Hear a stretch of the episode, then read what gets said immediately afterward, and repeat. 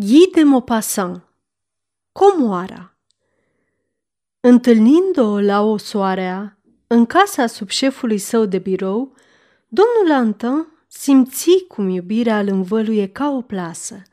Era fica unui perceptor din provincie, mort de ani buni în urmă, și venise la Paris cu maică sa care frecventa câteva familii înstărite din cartierul ei, în speranța că îi va găsi fetei un soț.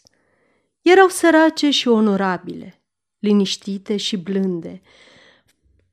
Fata părea tipul însuși de femeie cinstită, căreia orice tânăr cu minte visează să-și încredințeze viața. Frumusețea ei modestă avea farmecul unei sfiiciuni îngerești, iar surâsul imperceptibil care nu-i părăsea buzele părea o oglindire a inimii ei. Toată lumea o ridica în slăvi. Toți cei care o cunoșteau repetau într-una, ferice de cel care va lua de nevastă așa o comoară. Fată ca ea, mai rar. Domnul Anton, care era pe atunci comis principal la Ministerul de Interne și avea o leafă de 3500 de franci pe an, îi ceru mâna și o luă în căsătorie. A fost alături de ea nespus de fericit. Tânăra soție se pricepea să țină gospodăria cu atâta chiverniseală, încât păreau că trăiesc în lux. Pe el îl răsfăța în fel și chip, arătându-se grijulie și delicată, iar întreaga ei făptură era atât de atrăgătoare încât, la șase ani de când se întâlniseră pentru prima oară, el o iubea mai tare ca la început. Nu-i displăcea la ea decât două pasiuni, cea pentru teatru și cea pentru bijuteriile false. Prietenele ei se împrietenise cu câteva neveste de funcționari mărunți, îi făceau rost oricând de loje la piesele în vogă, chiar și la premiere, iar ea își târa soțul cu sau fără voia lui la acest gen de amuzamente care pe el îl oboseau grozav după câte zile de muncă. Așa că domnul Anton își rugă soția să meargă la spectacol cu vreo doamnă dintre cunoștințele ei, care să o și aducă înapoi acasă. Deși se lăsă greu înduplecată, căci asemenea procedei se păreau ne la locul lor, acceptă doar de dragul lui, iar el îi purtă o recunoștință nețărmurită. Or, pasiunea pentru teatru trezi în ea nevoia de a se găti. Ținutele ei rămâneau simple, e adevărat, întotdeauna de bun gust, dar modeste. Și deși simplitatea rochilor ei părea să-i sporească grația caldă, grația irezistibilă, smerită și surzătoare, căpătă obiceiul de a-și atârna la urechi două cristale mari, în chip de diamante, și purta coliere de perle false, brățări din similor, piepteni împodobiți cu mărgele de sticlă colorată, care imitau pietrele scumpe. Soțul, pe care slăbiciunea ei pentru zorzoane îl cam șoca, îi spunea adesea, Iubito, când n-ai cu ce să cumperi bijuterii veritabile, nu porți drept podoabe decât propria-ți frumusețe și grație, care sunt cele mai rare juvaieruri. Ea însă zâmbea blând și răspundea mereu. Ce vrei? Îmi plac. ăsta e năravul meu. Știu că ai dreptate, dar nu o să mă dezveți. Mi-ar fi plăcut la nebunie bijuteriile – și lăsa să-i zornăie printre degete și ragurile de mărcele. Făcea să lucească în lumină fețele cristalelor șlefuite, repetând Uită-te și tu! Ce bine sunt făcute, juri că sunt autentice!" El zâmbea spunând Ai gusturi de țigancă!" Câteodată, seara, când rămâneau singuri în fața căminului, doamna Lantin punea pe măsuța de ceai cutia de marochin în care își ținea zdrângănelele, cum le numea domnul Lantin, și începea să cerceteze cu atenție și cu pasiune bijuteriile acelea false, ca și cum ar fi savurat cine știe ce plăcere tainică și adâncă. Și se tot încăpățâna să-i petreacă soțului ei câte un șirag pe după gât, ca apoi să râdă din toată inima, strigând în gura mare. Ce caragios ești! Apoi se arunca în brațe și își săruta pătimaș. Într-o noapte de iarnă, după ce fusese la operă, se întoarse acasă tremurând toată de frig. A doua zi începu să tușească. O săptămână mai târziu murea de congestie pulmonară. Puțin a lipsit ca Lantin să nu urmeze în mormânt. Disperarea lui a fost atât de groaznică încât părul i-a albit într-o lună. Aceasta este o înregistrare Cărțiaudio.eu. Această înregistrare este citită cu respectarea legislației în vigoare pentru Cărțiaudio.eu. Copierea, repostarea, multiplicarea, vânzarea, închirierea și sau difuzarea publică a acestei înregistrări, fără acordul scris al Cărțiaudio.eu, constituie infracțiune și se pedepsește conform legislației în vigoare. Pentru noutăți, vă invităm să vizitați site-ul www.cărțiaudio.eu și să ne susțineți cu un like, subscribe și follow pe canalul de YouTube Cărți Audio. Îi puteți susține prin donații pe naratorii voluntari ai acestui canal. Vă mulțumim și vă dorim audiție plăcută în continuare. Plângea de dimineață până seara, cu sufletul sfârșiat de o suferință insuportabilă, bântuit de amintirea, de surâsul, de glasul, de tot farmecul răposatei. Trecerea timpului nu i-a alinat durerea. Adesea, la serviciu, când colegii lui mai vorbeau de una, de alta, vedeai cum obrajii lui se umflă, nasul îi se strâmbă, iar ochii îi se umplu de lacrimi. Fața îi se schimonosea și îl podidea plânsul. Păstrase neatinsă odaia tovarășei lui, unde se încuia în fiecare zi ca să se gândească la ea, iar toate obiectele, chiar și veșmintele ei rămăseseră la locurile lor, întocmai ca în ultima zi. Dar traiul lui se năsprea.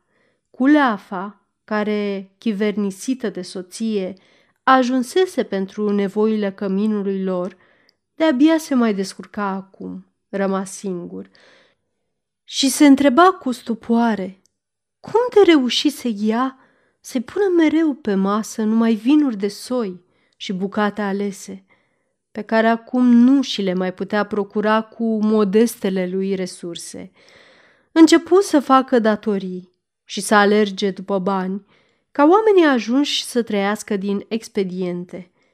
Până ce, într-o dimineață, când rămase iar fără un șfanț și mai avea o săptămână încheiată până la sfârșitul lunii, îi trecu prin minte că ar putea vinde ceva și se gândi pe dată să se descotorosească de zdrângănelele nevestei lui, căci purta încă, din adâncul inimii, un soi de ranchiună pentru marea feturile care le nervaseră odinioară, până și vederea lor, în fiecare zi, îi tulbura oarecum amintirea iubitei.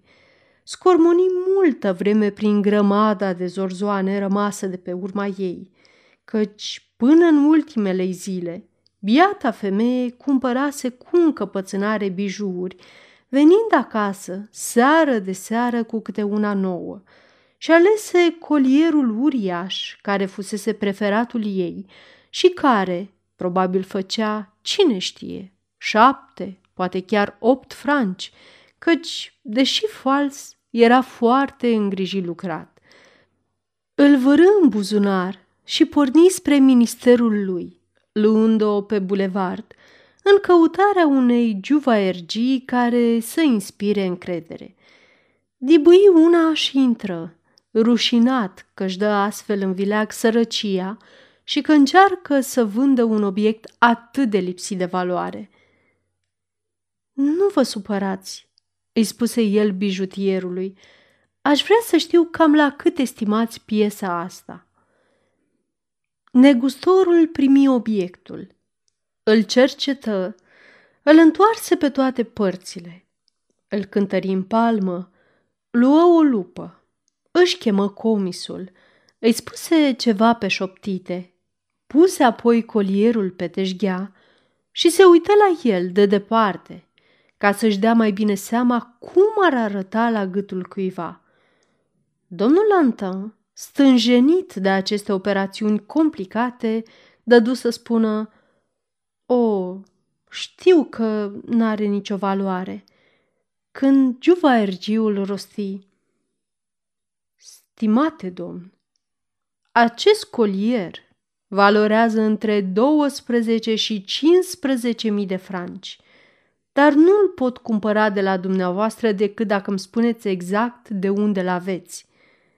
Văduvul făcu ochii cât cepele și rămase cu gura căscată, năucit. Într-un târziu băigui. Cât ați spus? Sunteți sigur? Celălalt îi înțelese greșit uimirea și îi zise pe un ton sec. Puteți încerca și în altă parte, dacă nu vă convine. Pentru mine, colierul valorează cel mult 15.000. Reveniți dacă nu o să-l dați cu mai mult. Domnul Lantin, complet buimăcit, își luă colierul și plecă, mânat de o nedeslușită nevoie de a rămâne singur – și de a chipzui. Cum ieși însă în stradă, simți că l-apucă râsul și se gândi Ha, ce tâmpit, vai, ce tâmpit! Dacă mă luam după el, al bijutier, care habar n-are să deosebească ce e fals de ce e autentic. Și intră în altă prăvălie, chiar în colț pe râu de la Pei, de cum dădu cu ochii de juvaier, bijutierul exclamă Ha! Recunosc colierul acesta. Eu l-am vândut. Domnul Antan, foarte tulburat, întrebă Cât valorează? Domnule dragă, eu l-am vândut cu 25 de mii. Sunt dispus să-l răscumpăr cu 18, dacă veți binevoi, am spune – pentru a respecta prevederile legale.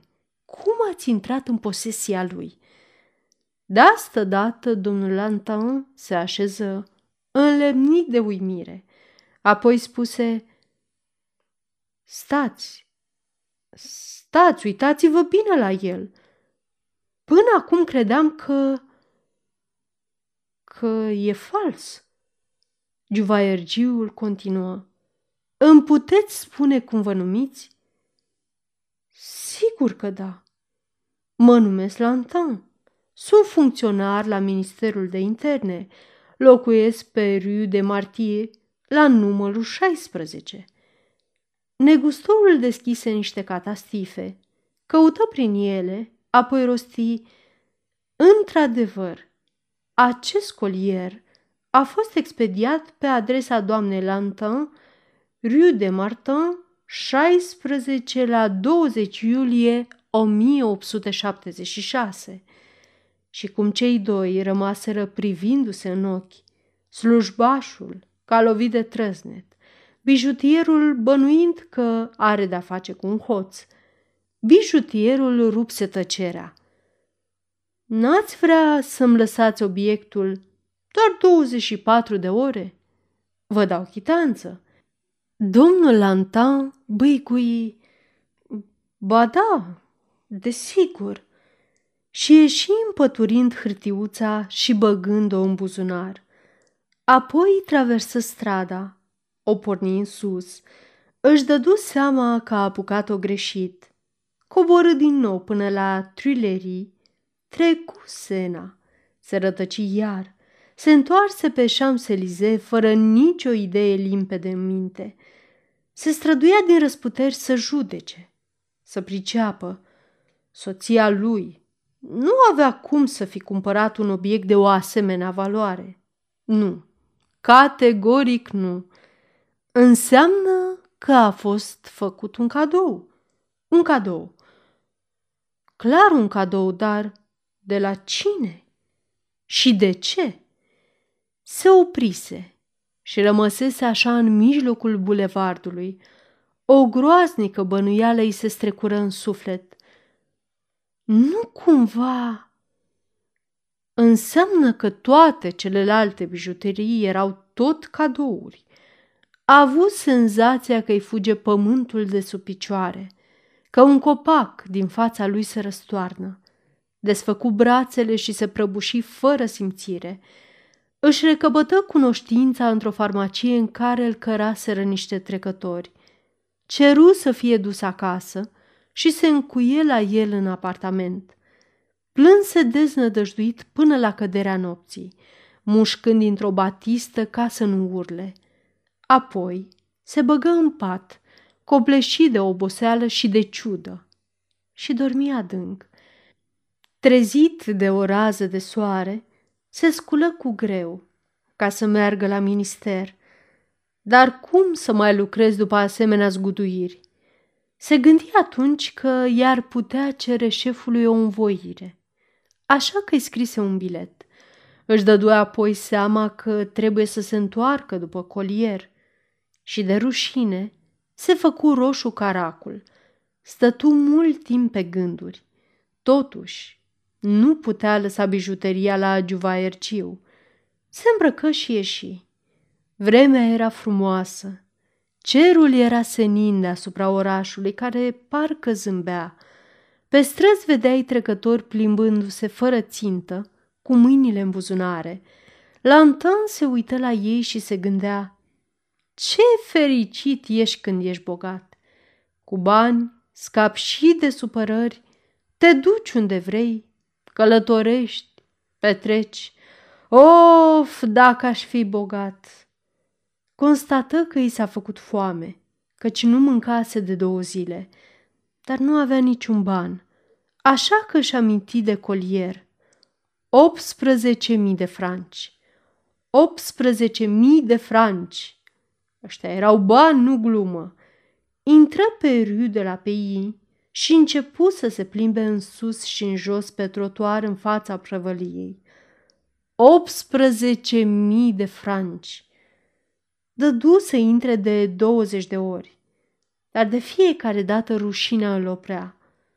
Totuși, îi era foame, foarte foame, și nu avea niciun ban. Își luă inima în dinți traversă strada în fugă ca să nu aibă timp să se mai gândească și intră la Giuva Ergiu. De cum îl văzu, negustorul se arătă prevenitor și zâmbindu-i politicos, îl pofti să șadă. Sosiră până și comișii care trăgeau cu coada ochiului spre lantan, cu priviri și chipuri vesele. Bijutierul declară, Stimate domn, M-am interesat și, dacă nu v-ați răzgândit între timp, sunt gata să vă plătesc suma pe care v-am propus-o. Funcționarul bâigui, da, desigur. Juvaerciul scoase dintr-un sertar 18 bancnote mari. Le numără și le întinse lui Lantan. Acesta semnă de primire și cu mâna tremurândă vărâ bani în buzunar. Apoi, când să iasă, se întoarse către negustorul tot numai un zâmbet și cu privirea în pământ îi spuse Mai... mai am și alte bijuterii care provin din aceeași moștenire. V-ar interesa să le cumpărați? Negustorul răspunse plecându-se, Sigur că da, domnule. Unul dintre comiși ieși ca să poată râde în voie. Altul își suflă nasul cu putere.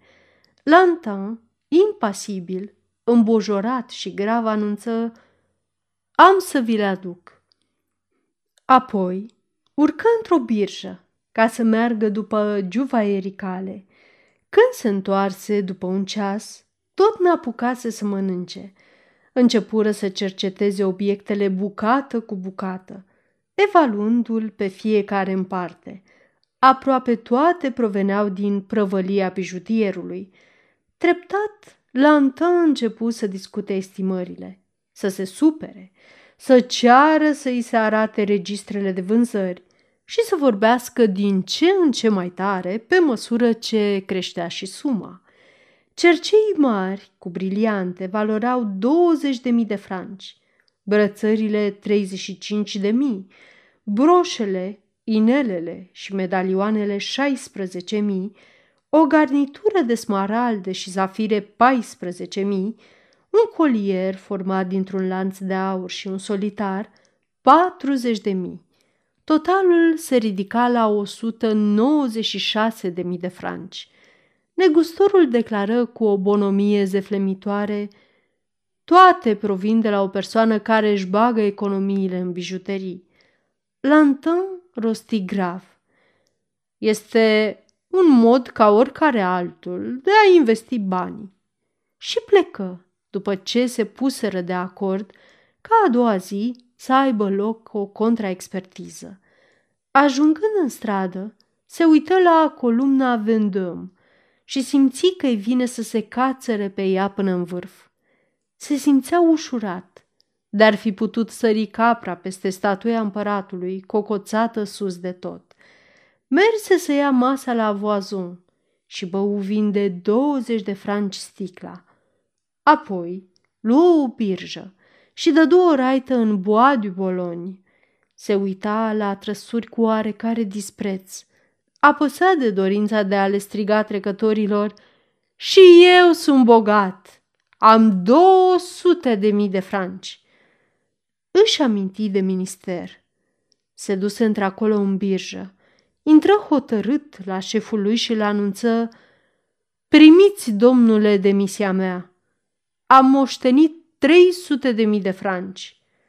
Se duse și dădu mâna cu foștii săi colegi și le dăstăinui planurile lui pentru o viață nouă. Apoi luă cina la cafe anglez. Văzându-se vecin cu un domn care îi se păru distins, nu rezistă ispitei de a-i destăinui cu o oarecare cochetărie că tocmai a moștenit 400 de mii de franci. Pentru prima oară în viață nu se plictisi la teatru și își petrecu noaptea cu niște doamne de moravuri ușoare. Șase luni mai târziu se recăsătorea. A doua lui soție era o femeie foarte cinstită, dar năzuroasă, pătimi mult din pricina ei. Sursa directă sau indirectă a acestei povestiri este probabil un fapt divers relatat în numărul 699 din 25 martie 1870 al săptămânalului ilustrat Le Voleur. Iată traducerea respectivului fapt divers. În urmă cu câteva zile, un funcționar dintr-un minister și-a pierdut soția, un adevărat model de virtute.